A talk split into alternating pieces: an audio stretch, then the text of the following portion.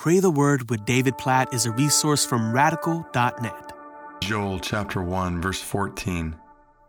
Consecrate a fast, call a solemn assembly, gather the elders and all the inhabitants of the land to the house of the Lord your God, and cry out to the Lord.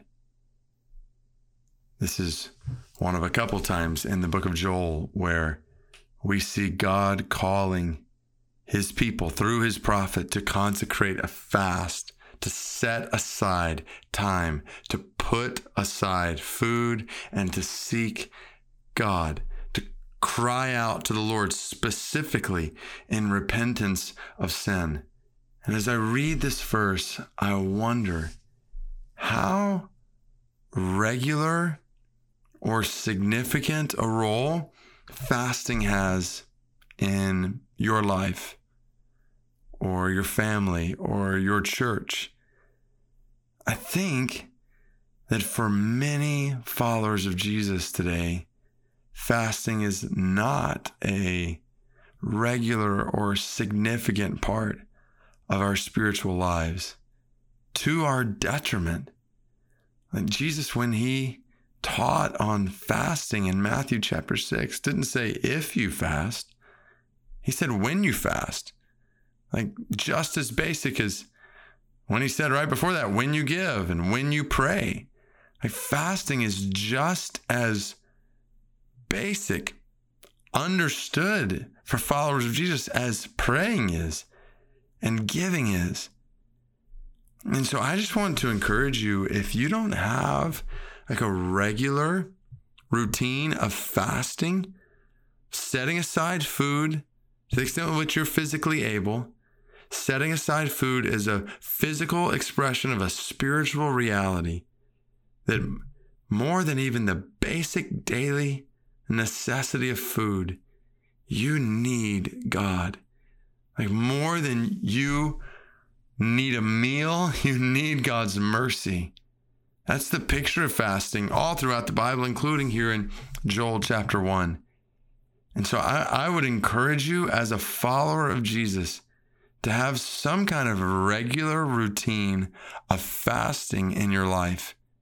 And then, in addition to that regular routine, whatever that might look like, to periodically set aside a concentrated amount of time, maybe more than your regular routine, to seek the Lord at specific times like what's happening here in Joel, there was a clear need for repentance. You just think about when you are struggling with a particular sin, like let your impulse be to set aside time to fast, to seek the Lord, and to ask Him for help in experiencing His victory over that sin. Or maybe it's when you're making a significant decision Set aside time to fast, to seek God for grace and discernment and wisdom in that decision. Maybe it's not just for something in your life. Maybe it's something for your church. Maybe it's something for your family, something for someone else's life that you set aside food to fast for them. So I want to, pray accordingly, even as I want to encourage us to make, even as I encourage you to make fasting a significant part of your spiritual life. God, we we we thank you for these pictures we have in your word of your people setting aside food and crying out to you.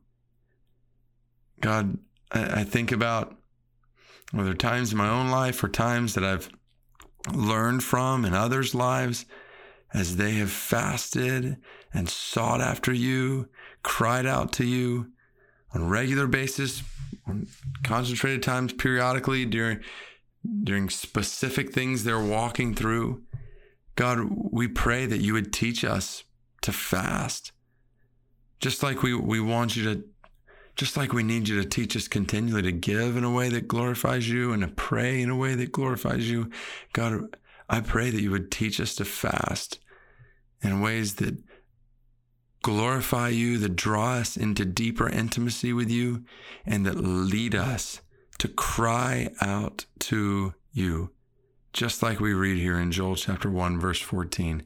God, we pray that you would forgive us for neglecting fasting when it's such a clear picture we see among your people in your word for how we've neglected it today. We pray that you would help us to recover the joy of fasting, of feasting on your word and communion with you in prayer, even as we set aside food, something our bodies need, but we need you far more. We need your mercy far more, God, in our lives, in our families, in our churches, in our country. We need your mercy. So teach us to fast, we pray. In Jesus' name, amen. As a side note, even as we've prayed about fasting, I would just encourage you if you want some resources on fasting, go to radical.net. And this is something uh, I've taught on. We have a variety of different resources on at radical.net that I hope will be helpful for you as you think about what fasting might look like in your life, your family, and in your church.